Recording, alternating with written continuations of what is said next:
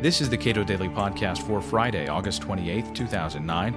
I'm Caleb Brown. Though it was heresy among Democratic primary voters when Barack Obama said that Ronald Reagan changed the trajectory of the United States, the evidence is hard to deny. Stephen Hayward is author of the new book, The Age of Reagan. We spoke following a forum for the book held yesterday. Well, I, I, think what you have to understand is that Reagan was utterly unique uh, in whatever label you want to give him—a conservative, uh, uh, you know, a fusionist of traditionalist and libertarian uh, instincts. Remember, the other thing he used to say that drove Russell Kirk and George Will and other conventional conservatives out of their mind uh, was when he would quote Thomas Paine's remark that we have it within our power to begin the world uh, over again. You know, George Will said, anytime, any place, that is nonsense. And Russell Kirk just couldn't believe that a supposedly conservative president would quote Thomas Paine. Uh, in fact, I think that um, the part of Reagan's libertarian streak was his openness about the future, uh, his belief in the dynamism of American society, an understanding that it would bring change. He understood that most change from open markets and individual freedom would be change for the good. I think he, you know, there was a, something of a nostalgic streak in Reagan, so he probably understood uh, what Russell Kirk disliked about open markets and di- a dynamic world, is that it undermined authority and tradition. That was Kirk's complaint. Uh, and, and Reagan certainly was a friend of family values, although he wasn't really a culture warrior in the way we think of people today, like Mike Huckabee, for example, just to pick one uh, name. Um, I mean, Reagan conceived the issue of abortion purely in terms of individual rights. See, um, uh, you know, which is still contested today, of course. Um, uh, but also, a lot of it too was uh, Reagan explained that he began turning away from New Deal liberalism way back in World War II when he saw how stupid bureaucracy could be. And I think that also explains some of his libertarian instincts. My main argument and the main revision of my book is that Reagan's statecraft needs to be understood as a unity rather than as separate spheres. An awful lot of authors, even conservative authors, some of them, uh, uh, divide Reagan's foreign policy uh, um, statecraft, which even a lot of liberals now approve of, from his domestic policy record. And I make the argument that's somewhat abstract uh, that Reagan understood the two problems as one problem, which is, uh, and even argued this way, that there's a big government is a threat to liberty in one famous speech, he put together secret police and mindless bureaucrats in the same sentence. Secret police, he's referring to totalitarian countries, mindless bureaucrats, our own countries. And so he saw the problem of, of government power as at the root of the problem of politics, both in foreign policy and domestic policy. I think that's the unity of his approach. And uh, I think you can't pick and choose between his record in one and the other.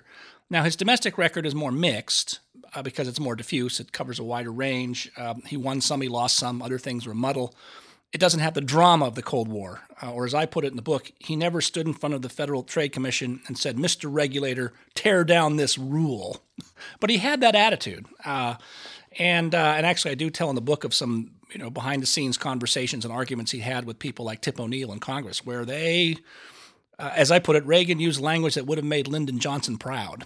so there's some personal drama to that side of it too. Uh, but I just say I, I think uh, we're in danger of losing, losing sight of Reagan as a whole.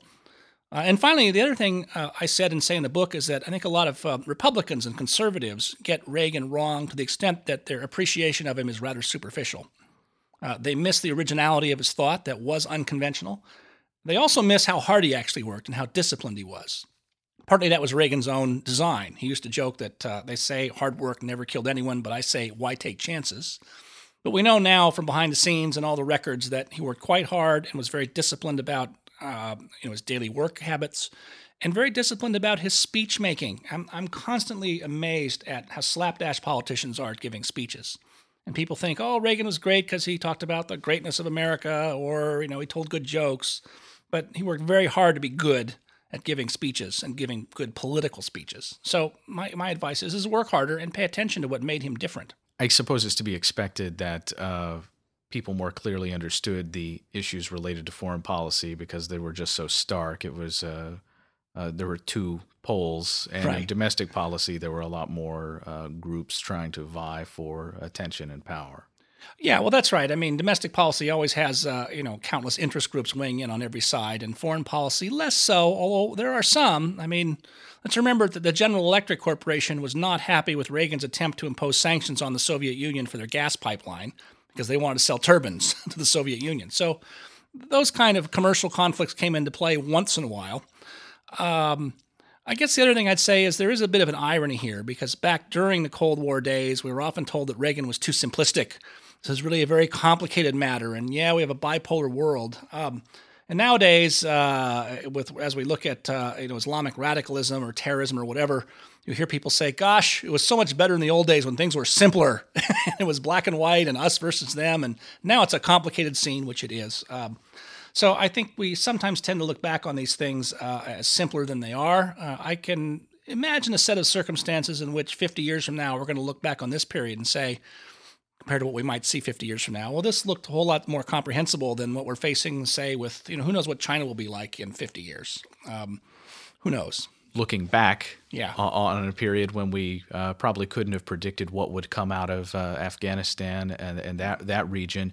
Was there any inkling within the Reagan White House that essentially walking away from uh, Afghanistan and Pakistan at that time that that, that would uh, have any repercussions? I'm certainly not blaming yeah, them, right. for, them, for, them for not seeing it, but was there was there a discussion there? You know, I, I, don't know. That's a very good question. I didn't do a lot of research about that particular question because some of that dribbles on to after Reagan leaves office. Um, I mean, this decision is made, I think, in 87 or 88 that the Soviet Union is going to get out of Afghanistan. Um, but the sort of cleanup work, you might say, drags on uh, beyond the scope of my book. And I, I, didn't go looking for the documents on that. I've heard fragments here and there that uh, there was some concern in the State Department and people on Capitol Hill who followed this about you know what uh, there'll be a vacuum uh, in Afghanistan. Um, Pakistan has never been entirely stable. Um, so uh, yeah, in hindsight, uh, we probably didn't pay as much attention to that. A much bigger concern starting in 1991 is what happens to the Soviet Union when it falls apart. And you know, well into 1992, there was worry about whether we were giving Russia enough support to stay together, and um, you know that was a much greater focus of attention. Stephen Hayward is author of The Age of Reagan. Cato Audio is a dynamic monthly CD that takes you inside the Cato Institute for one of a kind discussions and speakers addressing the struggle for liberty today. You can subscribe at cato.org.